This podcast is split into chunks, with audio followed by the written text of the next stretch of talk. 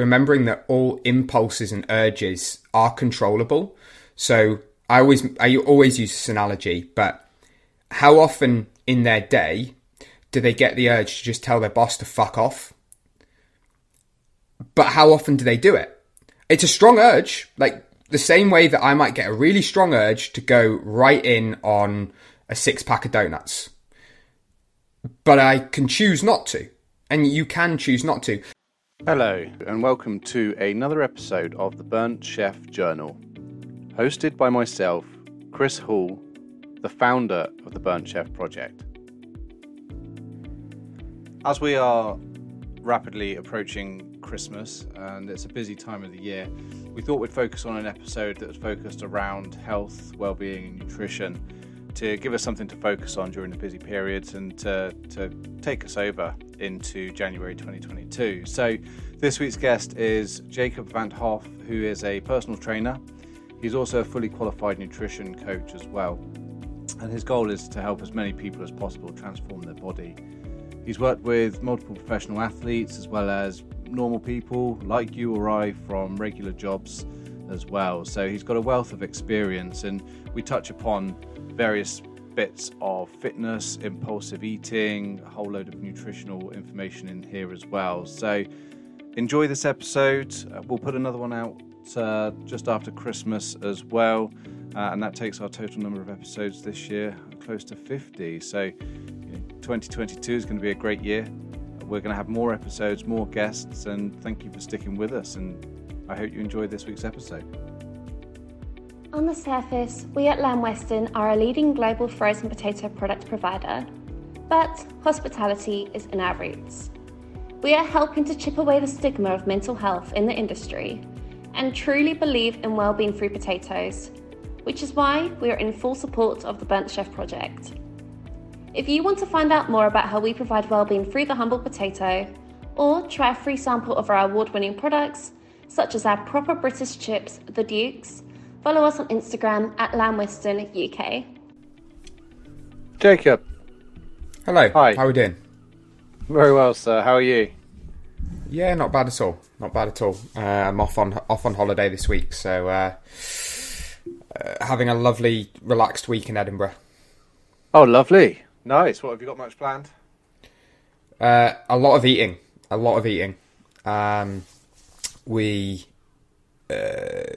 Basically something pretty food related for the majority of the week. You're a foodie at heart then, hey? Massively. I would say it probably just about overtakes my passion for fitness and nutrition. I'm a bit obsessive. You could probably talk to me about the UK food scene for hours and hours. Nice. Well, I mean, we'll just roll straight into it, because I feel that this is going to be quite a fluid conversation, but the premise of it usually is just to find out a little bit about your background and find out who you are, but also I would like to learn more, and I'm sure the listeners would like to learn more about your journey within working with chefs, within personal fitness, within nutrition, and to try and understand, especially from being a foodie yourself, and trying to understand your work that you've done with individuals in the hospitality trade. What exactly is it that makes our well-being difficult, and what can we do to change it? So, I mean, how long have you been doing what you've been doing for? How old am I? About 5-6 years. 5-6 years.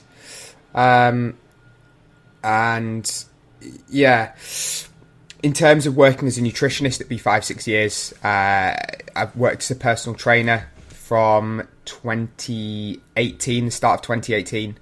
And recently myself and my partner moved to just working remotely with clients. So nothing in person. We manage kind of the bigger picture for our clients, be that their diet, their training.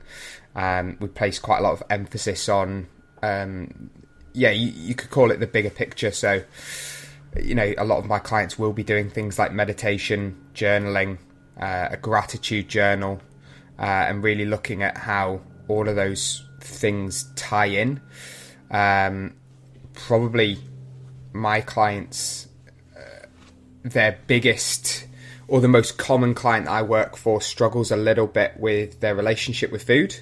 A lot of them, from the way that we are, also quite like to eat out, so that can be quite a challenge for them, how they balance wanting, maybe they have sort of aesthetic goals or just a way that they want to feel even, and they're struggling to balance doing that, eating out, enjoying their diet while having fitness and nutrition goals. So a big part of our practice, I guess you could call it, is working on people's relationships with food, encouraging them to enjoy their diet, not to become too overbeared with stressing over, I guess, the minutiae, to be quite frank.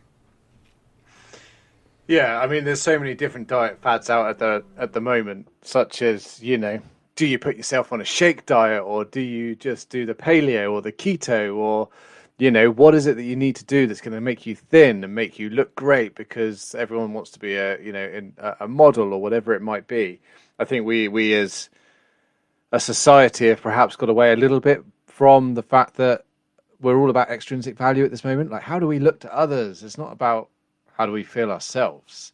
But it is also, you know, ultimately from my understanding, having done a lot of fitness in the past, is you need to burn more than you put into your body, and you need to be able to do it sustainably without yo-yoing and making your body feel like it's lacking anything, so that it grabs hold of it with two hands and then stores it. Would that be a fair thing to say?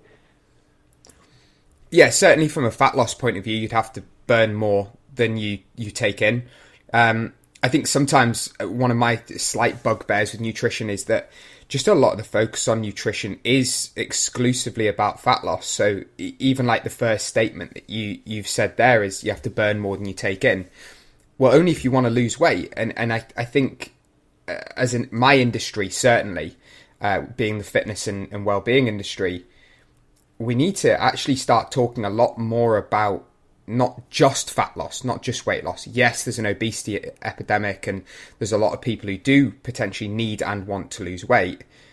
But there's also lots of people out there who are perfectly healthy weights but are just bombarded with fat loss and weight loss and Love Island stars and etc.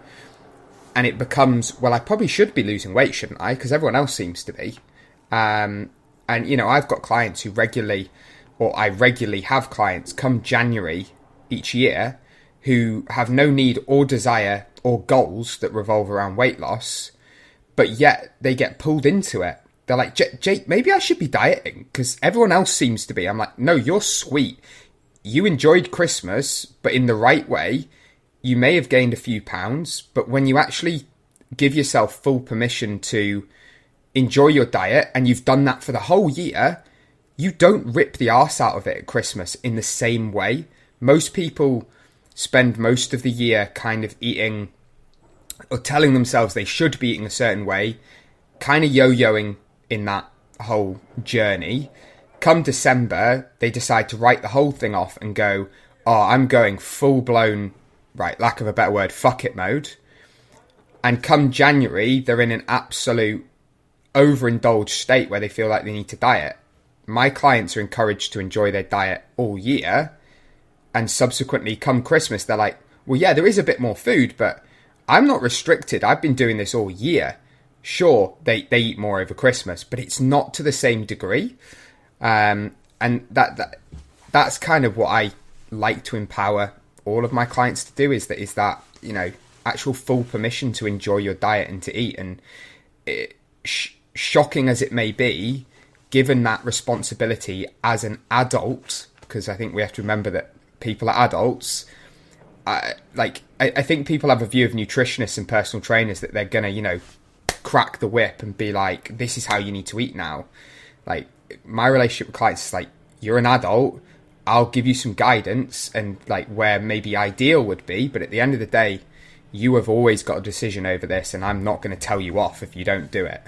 And I think that comes back to, you know, when we start talking about the hospitality industry, who am I to tell my clients who work in that industry who have got up for a 7:30 shift and finished at midnight that they need to exercise more?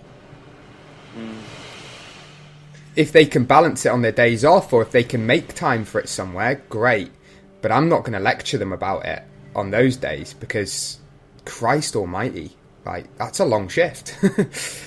Yeah. And there's not just physical exhaustion, but yeah, mental exhaustion is quite a big thing, and burnout within our industry is quite huge as well. So, and that's one of the questions that we get asked a lot is, like, you know, we talk about mindfulness and we talk about the can-do attitude. So that's, you know, communication, activity, being nice to people, discovering new things, and observing your world. So mindfulness, right? And we say that try and fit an hour of this in as a combined thing every single day. But people go, well, I wake up, I've had 3 hours sleep, I go to a shift, I'm doing my shift, and then I finish, I get home, I see the kids and put them to bed, and I've not literally got much time for myself. So, like, how do people try and implement some healthy, you know, even if it is just nutrition or exercise, how do they fit that in, and what can they do if they are struggling for time? It's really hard. It depends on where they are in their journey, and it does sometimes come down to a sort of a decision point of, I think you'll be the same. I run my own business, and there's moments in my career already, I'm quite young, but there's moments in my career where it's been like, you know, some of the balls have to drop because we've got a lot in the air, and just having that sometimes is the case. I've worked with clients who have opened their own restaurants, and, you know, it's all hands on deck for, and it is almost just a bit of a, everything else needs to be sacrificed and compromised. And I'm not going to come on this podcast and kind of say, you know, everyone can find time. Some people in your industry, in the hospitality industry, cannot find time other than on their days off. And in that scenario, what I'd be saying is, what can we do on your days off to have a more productive week in general? So are we finishing that last shift by getting absolutely shit-faced and subsequently being written off for 2 days of your 3 days off? If it is 3 days off, it might only be two. And then only having time to literally get back to not even baseline really, but something that could potentially survive another 5 or 4 days, whichever working week that they're in. So how are we starting that little period of time off? I get it, like, you're going to want to let some steam off, but understanding the knock-on effect of that and the cumulative effect of weeks after week after week after week of just barely scraping by with energy, that needs to be addressed. How am I actually feeling from doing that? So potentially not starting the days off getting shit-faced. Looking at, does your business that you work for or own give you scope to potentially bring your own food in if that's, you know, the only way that you're going to get good nutrition? I would personally be saying I've listened to a lot of the Burnt Chef sort of podcast, and I hope I've interpreted what kind of your purpose is, which is more on a industry and business level to make change than necessarily on an individual level. I'm just going to close this window because there's a bin man having a lot of fun. So in that scenario, can we look at, you know, a little break during prep time for lunch service where people could, you know, grab some food or provide some food, whether that be something like overnight oats or whatever, and then staff meal having some thought behind it. I know I listened to your episode with Sat Baines. I don't imagine that it was super expensive for his business to have taken on to have hired in a consultancy role a nutritionist, even as a one-off consultancy, to give them a run-through of, right, what sort of meals can we be making for our staff meal that is going to fuel them with sort of slow-release energy and have them not really hitting peaks and troughs, not having lulls, not having to thrive exclusively off adrenaline, caffeine and other substances. And potentially because of that, because they're in a more level zone, are they as wired? Are they as overstimulated by the end of service? Don't get me wrong. Like, I'm not a chef, so I can't say like, oh, maybe it doesn't have to be quite as sort of adrenaline fueled, because I'm sure when shit hits the fan and they're really in a hole during service, everything gets very over sort of stimulating and everything becomes very adrenaline fueled. And subsequently, yeah, it's going to tie into their sleep later that night. I'm rushing ahead a little bit, but I know one of the issues obviously is going to be that a lot of chefs are just really overstimulated by the end of their shifts, and subsequently the amount of sleep they get is piss poor. And subsequently, if they're trying to get, if they could get up early and do some exercise, for example, they just won't because they've not been able to sleep for 3 hours after they got home. Well, I mean, for someone that's not in the industry, have you worked in hospitality at all during your? Not in any way, shape, or form. But like I say, a couple of my clients own restaurants, and friends own restaurants and are in hospitality. And I am pretty obsessive, Chris. Pretty obsessive.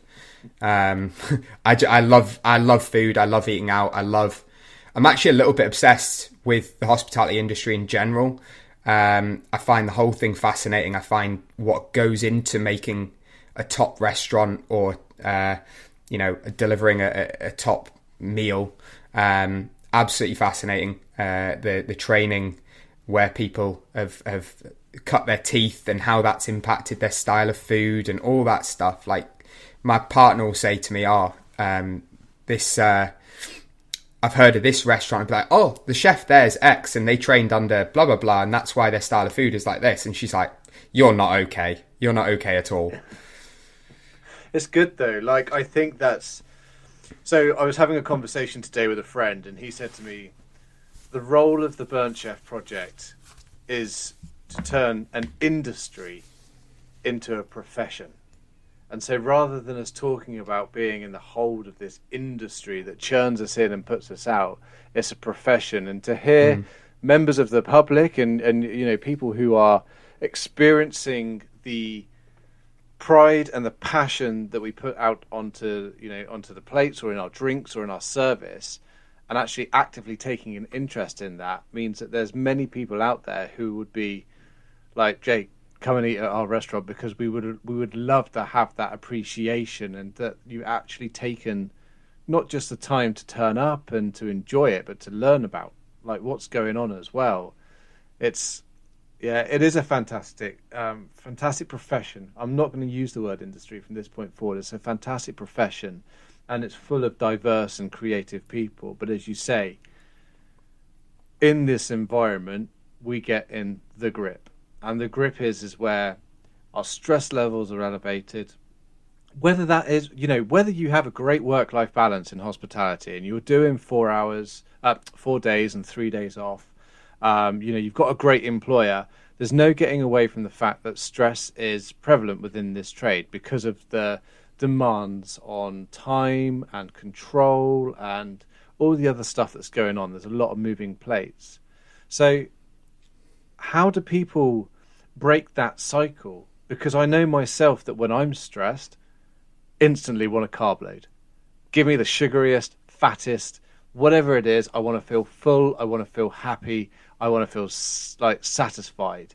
Like, how do you actively get your clients to break that cycle and go, okay, see what you're feeling? It's like emotional intelligence, I guess it is, isn't it, really? Yeah. So that's a two-part question, which is how do you stop the impulse? And that applies to all my clients, you know, every single one of them will experience, and I think we all experience emotional triggers towards food. I'm sad, I'm happy, I'm stressed, etc. So in those scenarios, it's about pressing pause a little bit, and that is a skill in itself. So can we slow down your breathing? Can we actually have a little bit of logical thought? Because often, and I'm speaking more on a general level with my clients, maybe clients who struggle a little bit more with overeating when they get emotional, and a more general population, but everything speeds up a little bit. So angry about this, blah, blah, blah, blah, blah, right, that cupboard bar, that food, and it's gone. And they're already eating it, and it's already... And then 5 minutes later, potential remorse or guilt or whatever it is. And in the hospitality industry, it may not be remorse or guilt. It may just be that they then feel crap half an hour later. So that's the first thing, is just slowing things down, actually taking a little pause, to slow your thoughts down, to kind of control your breathing and not get into a real adrenaline, spare of the moment kind of thing. Remembering that, and I think we forget this with food, remembering that all impulses and urges are controllable. So I always use this analogy, but how often in their day do they get the urge to just tell their boss to fuck off? But how often do they do it? It's a strong urge, like the same way that I might get a really strong urge to go right in on a 6-pack of donuts. But I can choose not to, and you can choose not to. And it's coming back to, why do you choose not to tell your boss to fuck off? Well, because it has some serious ramifications which you don't want to experience. So then we come into the second part of the question is, why do you want to eat this food and not want to eat this food? So you want to eat, let's just call it the donuts. You want to eat donuts because they're really tasty. They're probably quite convenient right now. And, you know, they're really tasty. They're probably going to make you feel really good as you eat them, because you're going to get like a dopamine hit. So how can we shift to, I don't want to eat the donuts and I do want to eat this thing, I don't know, staff meal, or some food that you've prepared, or I'm going to nip to the supermarket and get something that's convenient too, but maybe is going to be slightly better than if I ate the donuts. Well, I do want to eat these because they make me feel better, and the knock-on effect of that is X and X and X and X. And, you know, it's not an easy sell. It isn't an easy sell. Eat the slightly less enjoyable food that maybe takes more effort and, you know, maybe even more expensive. That's the reality of eating well, is often it takes more time, it doesn't taste quite as good, and it's more expensive. That's a really hard sell. But ultimately, cumulatively, I function better. I'm in a better mood, which means that I don't get angry at other people, which means that because I don't get angry at them, they don't get angry at me, which means my life goes better. There's a really funny, I don't know what the clip's from, but it's like something about, and it's a little bit contrary to what you've just said in terms of craving carbs, but it's, I eat carbs because they make me happy. And when I'm happy, I'm nice. And when I'm nice to other people, they're nice to me. And when they're nice to me, I'm happy. And it's like a recurring thing. It's about, like, you know, low carb diets typically make people pretty miserable. So, and I guess that's a good place, just to kind of pick up a little bit, is, you know, carbs don't have to be a bad thing. I think carbs can get really demonized, in terms of, certainly the nutrition industry. I would say the, what I would call less evidence-based nutrition industry right now. So I'm very rooted in science, in where the research is right now, and what the leading practitioners are doing. I've got mentors who are kind of the top nutritionists in the world, and, you know, there's a lot going on about sugar. And so I'm going to say two slightly contradictory statements here, which is that, firstly, sugar is not inherently bad and we shouldn't be petrified of it.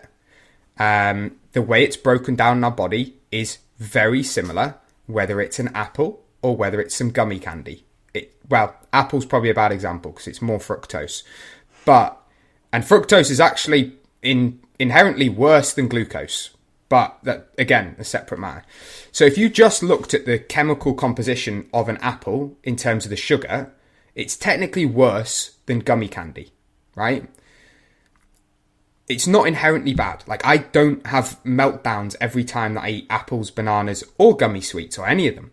The same, I don't have meltdowns when I eat white rice. Like, it's more about the overall picture of the diet. And actually, the analogy, I was speaking to a friend who's a chef in preparation for this podcast, kind of just going over a little bit more of, like, if I say this as a solution sort of thing, it does that actually fit with your business? Is that actually implementable? And anyway, one of the things I was saying is the reason I think that sugar gets such a bad rap is that people, and I've already kind of covered this earlier, people generally fall into two camps, which is that they eat like a dumbass or they eat pretty good.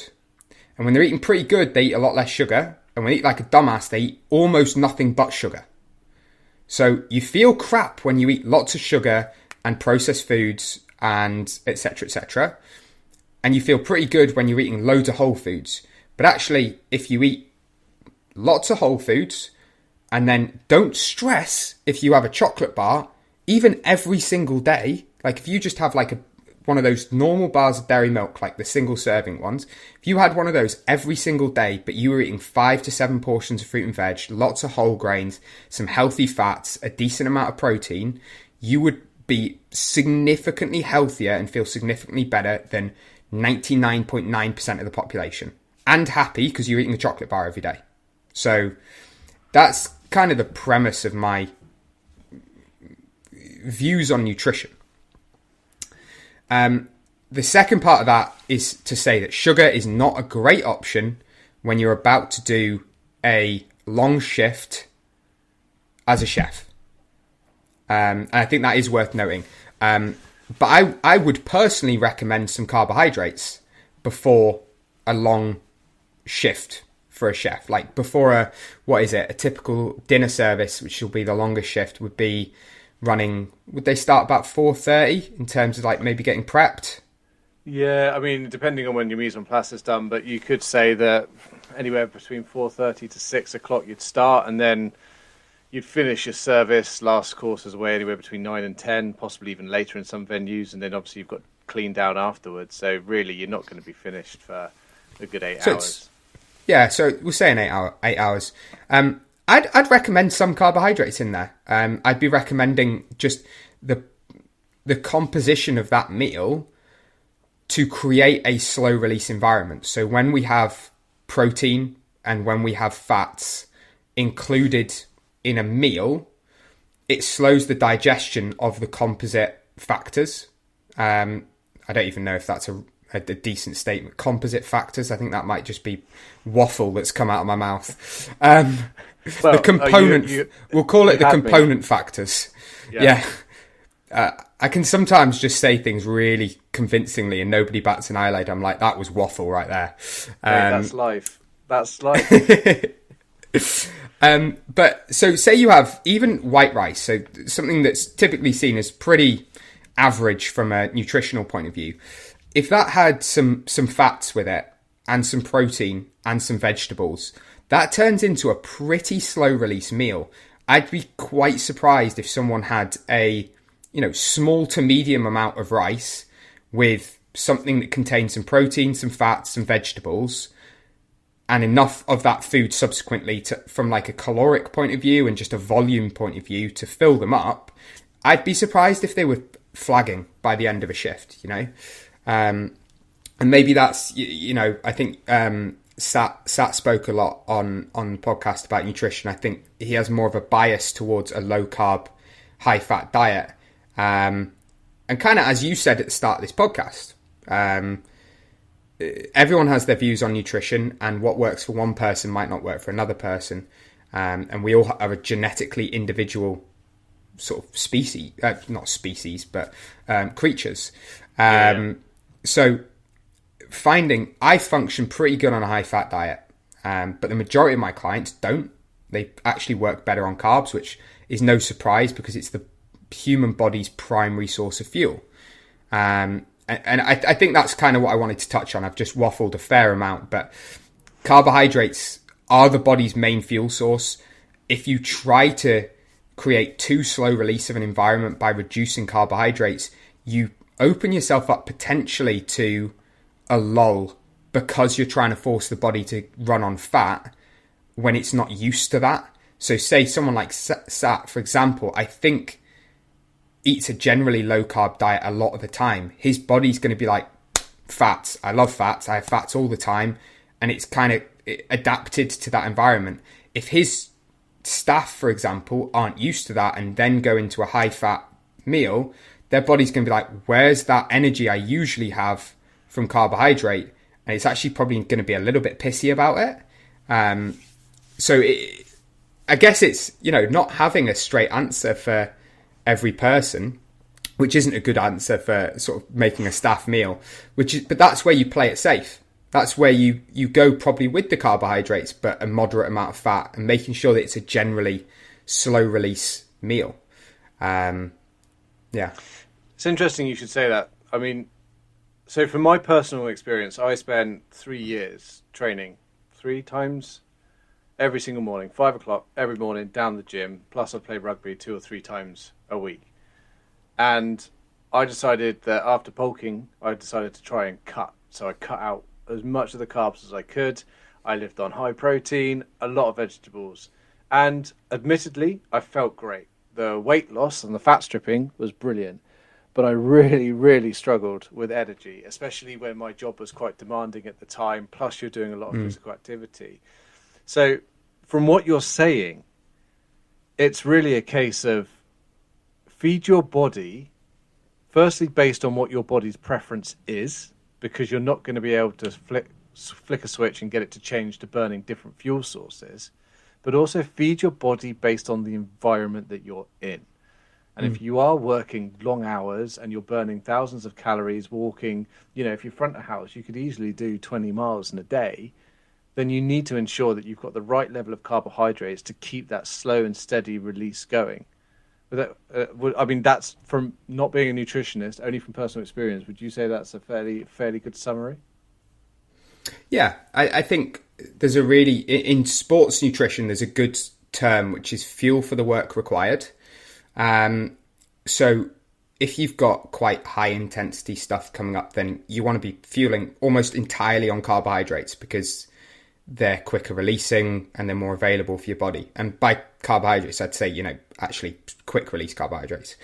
I think for hospitality, it makes sense to, the hospitality profession that is, it makes sense to have a good blend. Their body's going to be comfortable running on both. But I think being too dominant to one or the other, between carbs and fats, that is, it's probably not ideal. I think if you're primarily running on carbohydrates off of, say, a pre-service meal, then you probably will manage to go through them by the end of service, probably, and have a bit of a lull. If you ran entirely on fats, you may find that those first 3 hours you've got nothing. And generally, you may just feel like you don't have the sort of snap and the...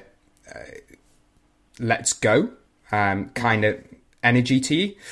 Having actually a bit of a moderate blend of both, not going super high in carbohydrates, probably fairly slow release in an ideal world, and not super high in fats or low in fats, it's probably going to give you the best environment. And again, protein being fairly slow releasing as well, and satiating, because the last thing you want is members of staff, because it can become psychological. You know, if you're hungry, then you're more likely to feel like you're flagging. If you're not hungry, then you can probably power through. I think we've all had those moments where you've been so busy and so almost like adrenaline fueled that you've just gone, and you don't even notice that you could do with some food, and you're not hungry and you're not flagging. But give you 5 minutes to have a little chill, and you're like, whoa, I'm quite hungry actually. And then suddenly the lull comes. And it's almost that psychological of like, I now feel hungry and therefore I should probably be tired. And your mind can trick your body in both directions, sort of thing. It's also, it's a great point, but it is also biological. And this is what I think that people who are listening to this need to understand, is that when cortisol and stress is flooding your body, your stomach actually shuts down. They're a part of your body that shuts down to reserve energy so that you can run the fuck away from that threat, or you can attack it. And that's all that stress is. And our bodies are machines designed to give us optimum performance in that moment based on the environment. That's what we are. We're just carbon life forms. You take all the bullshit away. That's what we are. So when you don't feel hungry during service, it's not usually because, you've tried this or you've tasted that. It's because your body's in a high state of stress. And so what you're saying is, as soon as your body starts to recover and everything starts to normalize a little bit, that's when all of a sudden your stomach wakes up and goes, oh, fuck, I'm hungry. And then it goes, oh, wait, I haven't got any energy. Yeah, massively. So, like, you know, I know it's really, really common for chefs and front of house to have major munchies post-service. Like, get home, eat an absolute boatload of crap, basically. And I see it with my clients as well. It's something that I have to sort of smack out of them. I'll have clients who say, yeah, I didn't actually eat anything until 5 p.m. because I sat down at my desk and I just went for the day. I'm like, yeah, but what did you eat at 5 p.m? Because I'm not really seeing that you dropped a boatload of weight this week or body fat.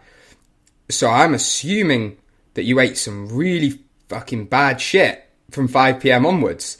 And they probably did, because you've just gone from huge cortisol, fight or flight, for the whole day, running off caffeine, so we're extra stimulated, to, like, obviously, so a massive hunger deficit, essentially, or calorie deficit. You've been stressed the whole day, so we've probably worn down sort of willpower state. And now, finished all this work. Oh, right, yeah, well, I'm definitely going to get a takeaway now. Or I'm going to pop via the kebab shop or whatever it is. So sometimes eating despite not being hungry. So say you might have chefs, for example, who have a break between lunch and dinner service, and they may still be in a high cortisol state. They may not have that drop-off massively, and therefore appetite regulation may not be there, or hunger regulation may not be really high. So they might want to go they should, regardless of that, go and eat something. And they should make sure that they are eating something, regardless of whether they feel like it or not. That's right, I've not really eaten anything since breakfast, or even, you know, they may have gone into lunch service without having breakfast even. I need food, regardless of whether I'm hungry. I need to eat now. And it's probably eating now is going to stop them from eating like a bell end later in the night, basically, because they've actually eaten okay throughout the day versus their normal. No surprise for someone doing a really high stress service, running on fumes, that they then eat stuff that's going to have them feeling pretty bad the next day. Yeah, especially as your body starts to use it and digest it, or like if it is. You know, for me, my go-to is a pizza. You know, if I've had a busy day, I can't be bothered to cook because either A, I've been cooking, or B, it's just been too busy. So I'll go for pizza because why? Oh, it's easy. I can eat it in the morning as well. So not only are you eating it at night, but you wake up for breakfast, you're having pizza. And no wonder you find that next service. And so you're self-perpetuating. But talk to me a little bit, Jake, as well, because one thing we haven't mentioned is the relationship between alcohol, not just on our physical performance and our health, but also on our mental health. How much of a thing is that with your clients? It's pretty big, and I have to be really careful personally. I don't sort of perpetuate my bias onto my clients, which is that alcohol doesn't make me feel good, and I'm actually a very happy drunk. Like, I don't have any issues with anything like that. But I have a great time when I drink. But I don't sleep well, and I generally get sort of the higher anxiety, more depressive state, etc., from when I drink. So I am not quite teetotal, but I don't drink much. And it's not really to do with, you know, I'm a nutritionist, personal trainer, all that stuff. Early on, I restricted it a little bit more from a body composition point of view and performance point of view. And then I think my body got more sensitive to alcohol by drinking it less often, and started throwing its toys out the pram a little bit more when I did drink. And subsequently, so I think I basically turned myself into like a mid-30s kind of person in like my mid-20s, because I basically feel the same as what all my sort of middle-aged clients say they feel like, oh, the hangovers are worse and blah, blah, blah. So I have to be careful because, you know, you don't want to just apply your own biases. I talked about being evidence-based with nutrition and fitness. And that means not just using an N=1, not just using, I feel this when I do this, so you feel that as well, so you shouldn't do it.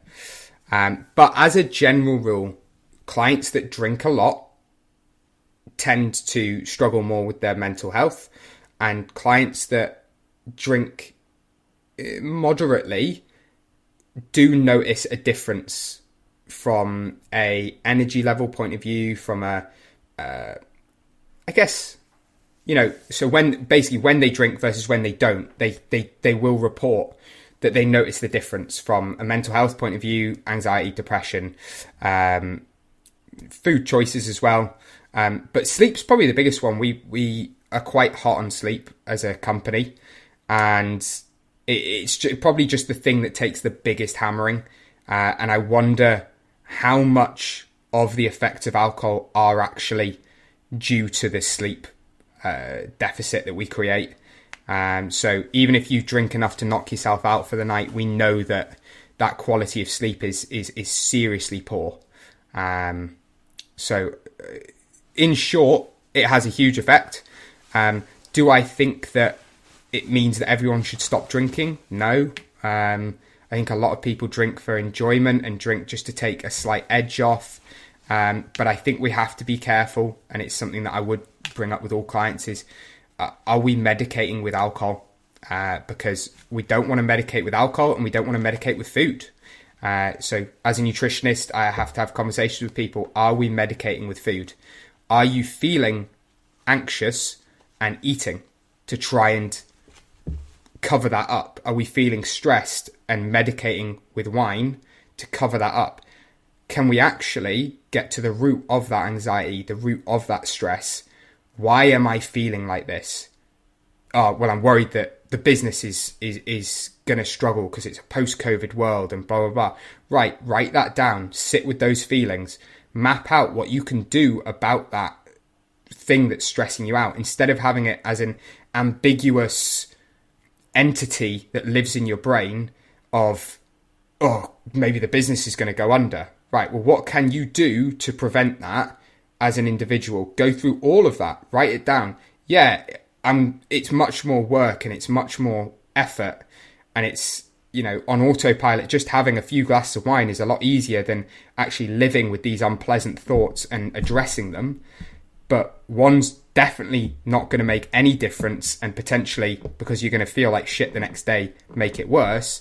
And one might actually help you to address that stress, anxiety or whatever, and have it not be a problem anymore. What you're saying is really resonating with me at this moment in time, because within the space of 2 weeks, I have gone from what I perceived to be thriving and having a good handle on everything to probably the darkest mood in terms of just general emotion and desire and discipline that I've had since I was perhaps in my late teens when I had depression. And the scary thing about that is that I can recognize exactly what's going on at this moment in time. It's happened within a very short period of time because I feel like I'm out of control at this moment in time. There's so many things that's going on outside that has just taken a lot of energy. Mm. But the interesting thing for me is the effort that I have to put in just to have that level of discipline to say, do you know what, today I'm going to go for a 20-minute walk, and actually dragging my brain and my body out of bed to go for that walk, and then making a conscious decision not to chow down on, a burger or on a donut that's quick and easy accessible, but having something like, what I was eating a couple of weeks ago, which was like broccoli and carrots and peppers and a bit of corn, those chicken chunk corn things. I mean, it's almost blasphemy in our industry to say that, but they hold on to flavour so well and they fill you up. But yeah, it's a real struggle, and I think that it's almost a self-fulfilling prophecy. If you're not taking the steps that you need to regulate your alcohol intake, know when enough's enough, eat the right levels of food, make sure you're getting the right level of exercise, then you're going to end up where I am now, which is thinking there's no point to anything at this moment in time. So it's really, really difficult because your body has and your brain has a very good way of working against you when it doesn't want to do something. That's it. Game. Like, I'm not saying game over because there is a way out, but you have the effort and energy it requires to get that forward momentum is unreal. Yeah, I mean, and I think, I think as a society we have to understand mental health better. My mum's a psychotherapist, counsellor, and when she started branching into that, I was maybe 16, and my impression of mental health was toughen the fuck up, and that was it. Of course it was. I was 16. I'd never had a problem in my life. And over the last 10, 11 years, I've worked with a lot of people who struggled with their mental health. And I've struggled with it myself in a couple of isolated periods. And we have to start to understand that, depression has a real recurring effect on itself of almost... It's almost like, the film Venom, the Tom Hardy one. It's almost like depression is like Venom, and it's kind of living inside you, and it wants to keep sort of thriving off you, and it leads you to more depressive activities. Right, I'm gonna socialize less, I'm gonna eat worse, I'm gonna move less, I'm gonna have less fresh air, I'm gonna do all these things to make you continue to feel as shit as I possibly can, so I can continue to thrive in your body.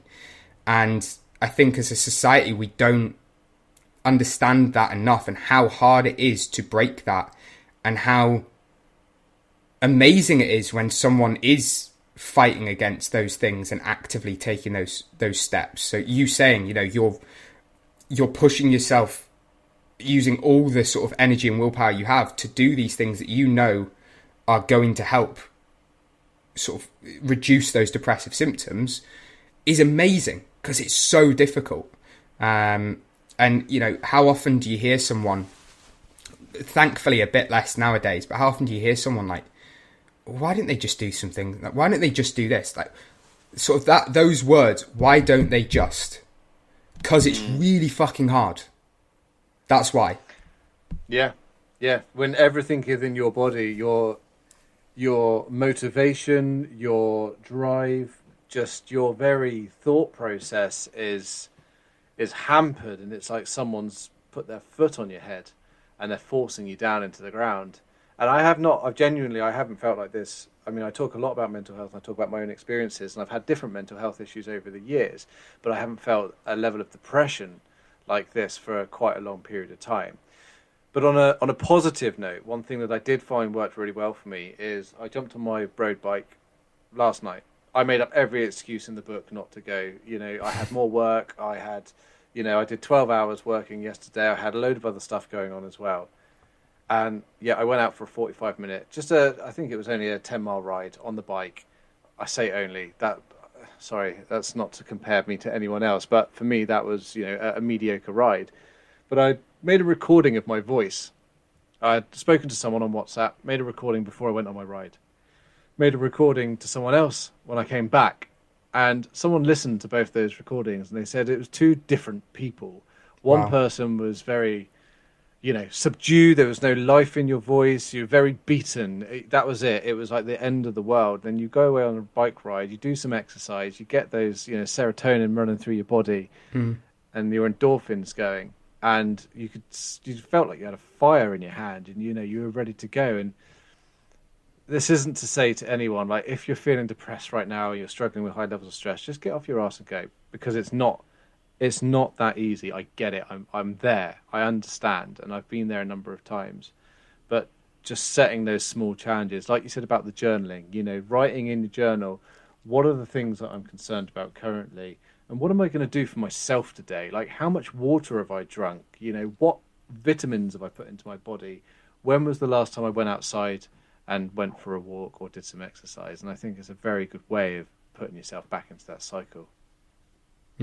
Little things, one step at a time. You know, the clients we work with, we have a as part of their check-in process each week, they have a habit checklist. So each week they have some basic habits, whether those be to do with health, nutrition, mental health, well-being. And it might be that I'm asking them to do a daily gratitude journal. That's quite a common one. So just write down one thing that you're grateful for each day. And the cumulative effect of that, really basic task. And then it might, going off topic, but little things. So like a gratitude journal, have a little keep track of how much water you're drinking, and get outside once per day. So I've had clients who have gone through depression, and they might have 3 simple tasks like that for the week. Get outside. I don't care what you do. I don't care how far you walk. Outside once a day. Water, gratitude journal. And those are 3 kind of very different ways of improving mood. So the gratitude journal, we're reframing our mental state. We're looking at things that we can actually be grateful for in our life. And it can be as simple. Like I'm not being like, I'm grateful because my life's amazing and blah, blah, blah. Literally, I'm grateful the sun's shining today. I'm grateful that my dog is the most happy-go-lucky little thing in the world, or whatever. Super basic. I'm grateful that my package that I wanted to get delivered today actually got delivered today. It can be so simple. The water, probably looking at things from more of like a biological standpoint, that your body has the raw materials it needs to thrive. And then fresh air. We know that that's going to take you into more of a parasympathetic state. And that fresh air is just generally really good for us. Probably going to reset circadian rhythm and things like that. If you've ever, I don't know about you, but I've watched a lot of TED Talks in my time. And there's one by a guy named Daniel Amen, who scanned 83,000 brains with an X-ray, or an MRI, sorry. And the reason he did that was because he trained as a psychologist, and then he got called up for service when he was much younger, and then wanted to do something, so he became an X-ray. And he thought, I would wonder whether or not anyone's ever scanned brains before. So he started scanning brains, and one thing that he found that was so very interesting was that people who experience mental health issues actually have changes, physical changes to their brain. And by scanning or having an MRI of the brain, this particular individual, Daniel Amen, can recognize what type of mental illness you're experiencing. So doing the things that you're saying, they're no immediate quick fixes, but you have to build, you have to have a starting platform, and doing these small little changes and gradually building them up will start to change, like physically change the way in which your brain works, and get you back onto more even keel. So it's great advice, Jake, and I'm sure a lot of people will benefit from that. In terms of your experience, having worked with people with hospitality, is there anything else that you think that at this moment in time we, you know, whether it's the fact that we're coming out of COVID and a lot of our bodies aren't used to this high level of stress and activity, or it's something that you see quite commonly, is there anything else that you think would benefit our listeners?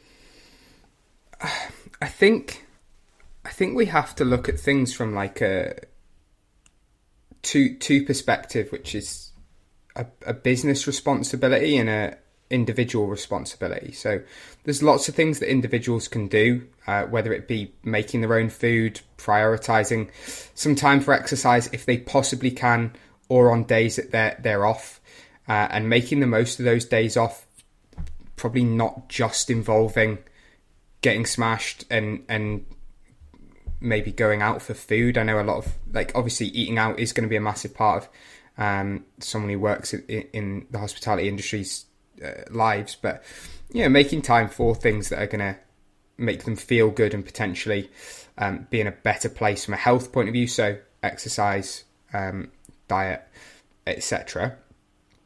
And from a business point of view, you know, looking at what is the day-to-day sort of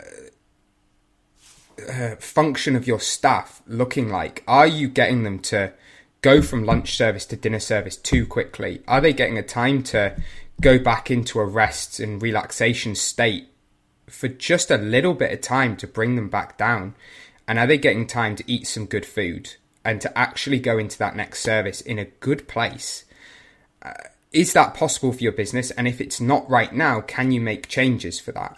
So someone I was speaking to yesterday, we were talking, and you know, I know, Chris, that you're aware of the hospitality bullshit page. It's something that's quite close to me living in Edinburgh because of the individual who's been most prominent on it. And what we were talking about is that actually sticking your head above the parapet in the hospitality industry is very difficult. There is a very, you know, this is how it's done and this is how we do it and this is how it's been done. And the speed and stress involved in the industry makes it very hard to stick your head above the parapet and go, wait a second, is what we're doing right? Are we looking after our staff? Are we doing the right things? And this lady was saying, she has her own restaurants, that, you know, COVID gave them a chance to have a little look at some of the things they were doing and maybe have some different hours, and that they'd been inspired by listening to your podcast and hearing what some people were doing. And that, you know, rightly or wrongly as well, the hospitality bullshit page was for her and for others, giving them a right kick up the arse to go, actually, that could be business game over if things aren't handled the right way and then they're spun in a certain direction on a public forum. And it made her stop and go, you know, am I looking after my staff? Am I stimulating them in the right way? Are they getting enough time? And it was as simple as they're a 4-day week and it's a long day, those 4 days.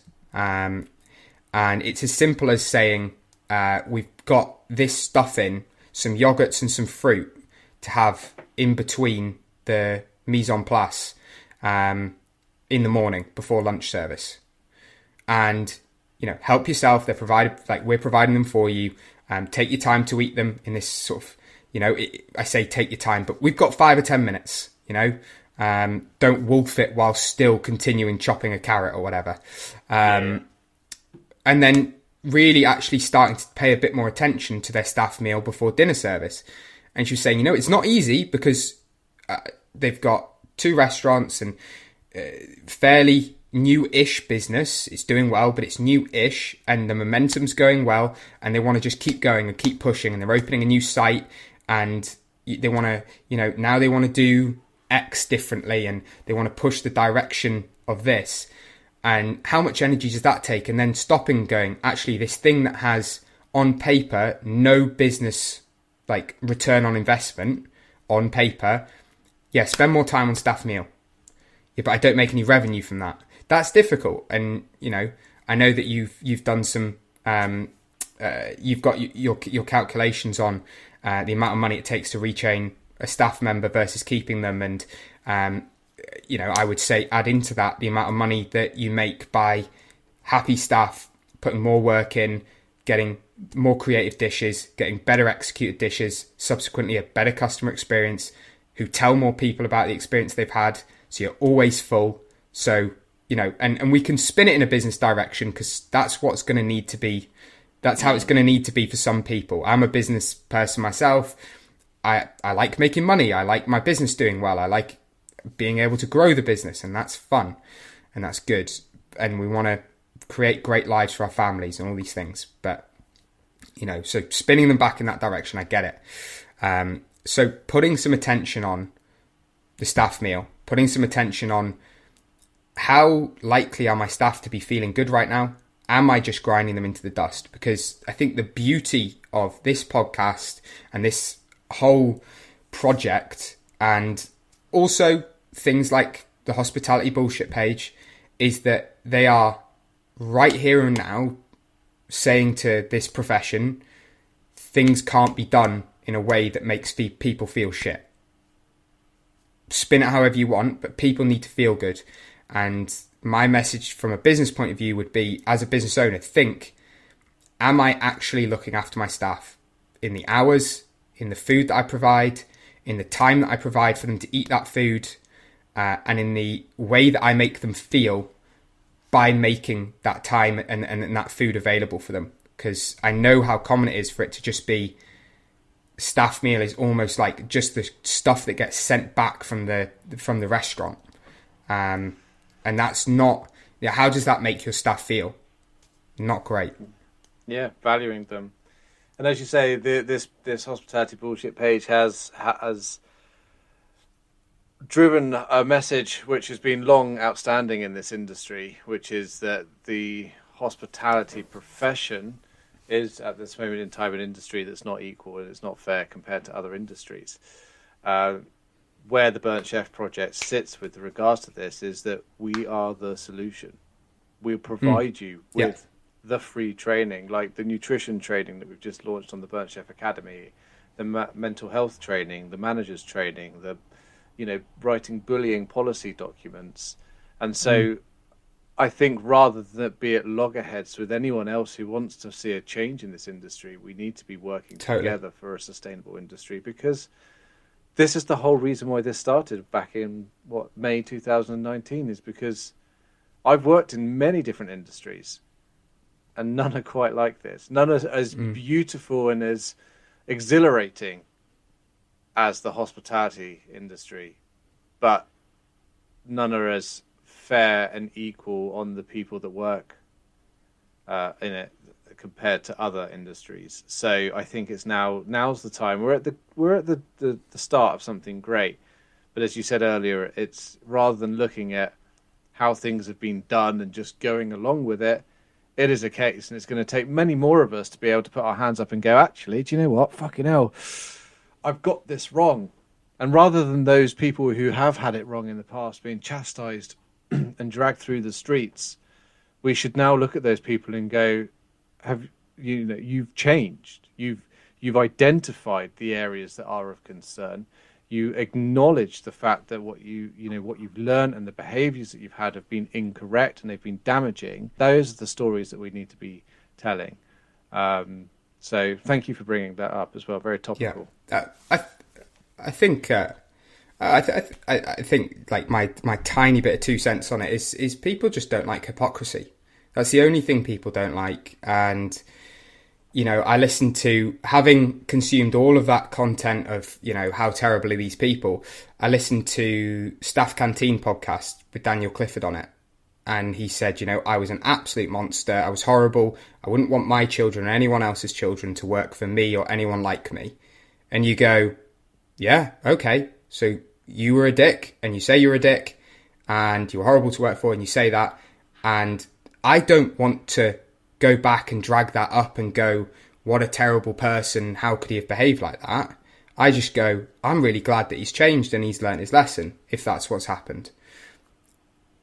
As with anything in life, when someone says they're great and then they're not, that's more difficult. But that's how the Burnt Chef podcast is. And I've always said, you know, even the early days when someone said, oh, you know, what happens if you get someone on who doesn't practice what they preach? And I said, well, they're coming into the public domain. If it turns out that they've come on and that they said that they're treating their staff like royalty and that they are the best employer in the world, and all of their team hear that, and actually get in contact and say they're not, then that person has then set themselves a standard that they need to be responsible for. So totally. And that's not your responsibility, is it? Like, you can't come on and go, well, I fact checked all that, and actually you don't do this and you don't do that. You know, podcasts and social media and all these things are, you know, domains where you hope that people speak the truth, especially interviews, because as you say, you know, people are going to figure that out one way or another. Exactly. And it's, I wouldn't say it's up to you to be responsible for what people say. I mean, people may come out after this interview and be like, Jake van 't Hoff is the worst nutritionist. He cares nothing for my mental health. He tells me all the time to just suck it up. And yeah. Well, so, thanks, Jake. I'm glad that my fact checking and my research on you has been wasted. Great. So this episode won't be going live, but no, it's been interesting. For me, it's been interesting speaking to someone who isn't in the hospitality industry, but has a great interest in it. And obviously, you know, you've done your research, you know what you're talking about, and thank you for that. You know, especially from an outsider's point of view, so to speak. And yeah, if our listeners wanted to find you, where's the best place that they can get hold of you for more info? So my Instagram is very much, you know, driven towards what I do, and I guess my own fitness and nutrition journey as well. And that's Jake at Beyond Fitness Coaching. Or, no, that's my email. My bad. Jake_Beyond Fitness Coaching. And my email is Jacob@beyondfitnesscoaching.co.uk. If anyone wanted to pop me a message and even just ask anything about their own business, I'd be happy to chat to them, or their own experience as an individual even. I'd be more than happy to chat to them. That'd be great. Thank you, mate. I mean, we're at the cusp of a radical change in this industry where it's about to get a whole lot better, I think, once we get through this transition phase. So, you know, do use Jake. If you've liked what you've heard today and you want to learn more, then use Jake. Check out the Academy. There's information on there as well. And design something that's new and innovative and that's designed to focus on your team as the greatest asset within your business. So, Jake, thanks very much for joining us today. Cheers. Thanks very much for having me. Thanks again for listening to another episode of the Burnt Chef Journal. If you haven't yet checked out the Burnt Chef Project website, then please head over to www.theburntchefproject.com. You'll find a whole host of resources, free access to our training app, as well as free support services, blog posts, our merchandise store, and also our ambassadors who are there to support you when you need it. Thanks again for joining us this week, and I'll see you again soon.